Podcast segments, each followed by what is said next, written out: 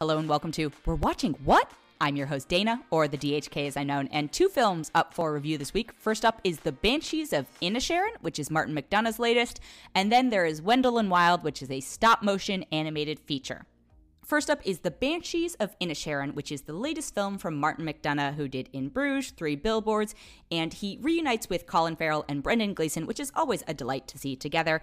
The film takes place on a small island off the coast of Ireland, and it's just like a small town, and the two of them are friends, but no longer friends, and the film explores that dynamic and also uh, Colin Farrell's uh, character sort of uh, I don't know maybe having a moment of self discovery it's it's very strange and I think one of the challenges for me personally with this film is that I, I'm not proud of what I'm about to say but for me and the screening that I was at it might have been preferable to actually have been watching this film home alone. And the film is visually gorgeous. You know, uh, the island looks beautiful, the skies are amazing, uh, the sets, all the all this stuff. But the audience that I was with was uh, a bit, I don't know, it felt very performative, their reactions to it, and I could not hear what was happening. So maybe this also speaks to the theater in particular I was in, but it also would have been nice to have subtitles. And it's not that I can't generally understand the Irish accent, but uh, some of it was just I couldn't hear it over the thing. Anyway, this this was a me problem, but uh, I don't know if this is a movie that you have to see in theaters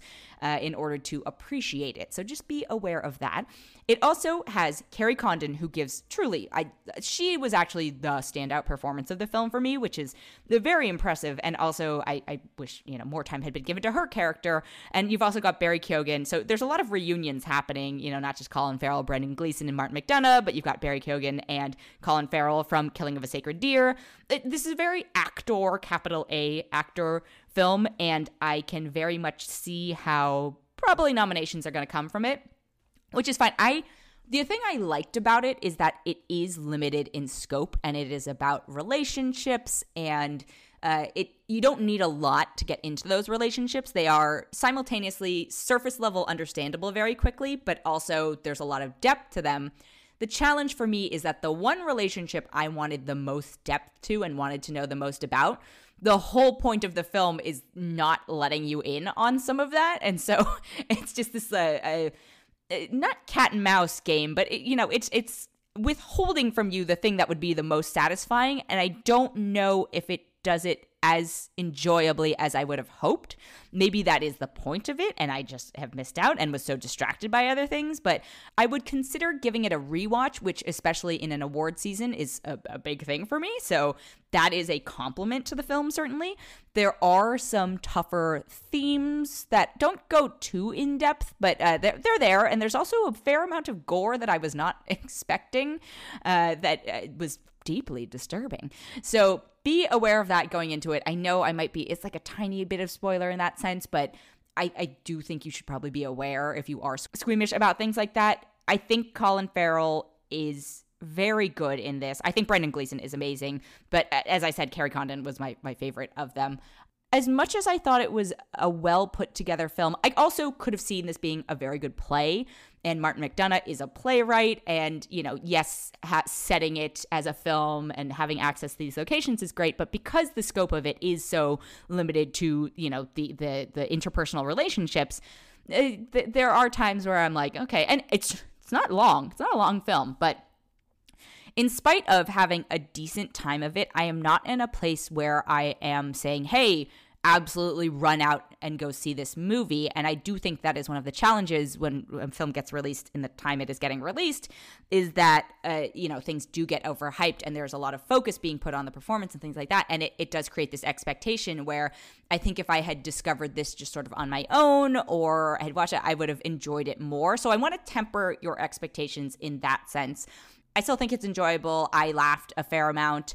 You know, there are some, uh, uh, there's a lot of emotional scenes. So it, it does have that range.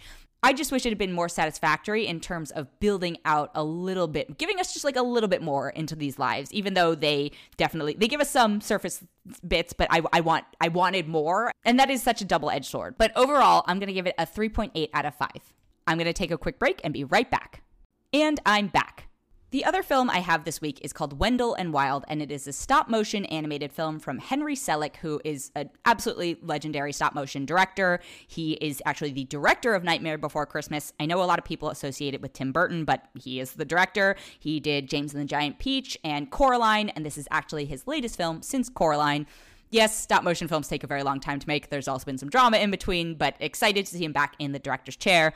And not only back in the director's chair, but he has two wonderful collaborators on this who most people probably know or likely know their names at this point if you're not an animation person, more likely. And that is Keegan Michael Key and Jordan Peele. So it is a Key and Peele reunion in the world of stop motion. Could you ask for more as an animation fan slash fan of uh, horror e type thing? No, you couldn't. Uh, and I think that you can very much feel especially Jordan Peele's because he was a producer on it as well. You can feel his sensibility and where it really elevates the story. And I was lucky enough to have the chance to talk to Henry about it and you know, seeing where his suggestions have been implemented just makes it that much better. You know, I think the core story is still Henry's, but you can just feel Jordan's sensibilities, and and if you are a fan of his, this is going to be such a delight for you. It, it, this was just a great fusion, and I should talk about the plot briefly. Uh, so it centers around a character named Kat, who is voiced by Lyric Ross, who I think does an amazing job. Unfortunately, tragedy befalls her, and she ends up she ends up at a, a private school. It's very you know she meets a bunch of folks she doesn't necessarily fit in with, and then simultaneously, while we are following her, we are also following Wendell and Wild, who are two demons whose father is Buffalo Belzer, who's voiced by Ving Rhames, uh, and Wendell and Wild are Key and Peele. And basically, the film is following Kat discovering some things about herself and how that intersects with the world of Wendell and Wild. And I don't want to give anything else away, but one of the other things that I loved about this movie is that it just integrates diversity without making it a thing. The characters look diverse. I do know that one of the big story changes that came out of, of Jordan Peele, especially coming on board, was that Kat, who is a young black woman, uh, is, became the protagonist of the film. Uh, you've also got Angela Bassett in it as one of the, I think it's a it's a religious school, so Sister Helly. James Hong plays the principal or whatever you would call it at a religious school, uh, Father Bests.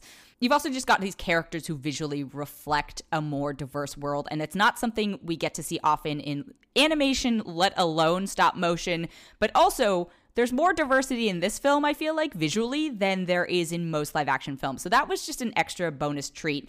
And I'm skirting aggressively around the plot because it is just one of those weird, wild ride things that you, you should just go on it. You should go on the ride. If you like Henry Selick, or if you like Key and Peele, or if you like Jordan Peele's solo career, any of those three elements alone, there's enough of that DNA in this that it would be worth it. But to see the three combined was really exciting. There are, it's not a perfect film. There are parts where you can feel the seams between the three styles a little bit more uh, that don't work maybe as smoothly, but I think still getting to see an original story that happens to be in this wonderful medium is is really fun. It's a good spooky season thing. I think a lot of people will really love the character of Kat. She is uh, just a, a delightful protagonist. So Wendell and Wild, it's out streaming. I'm gonna give it a four out of five.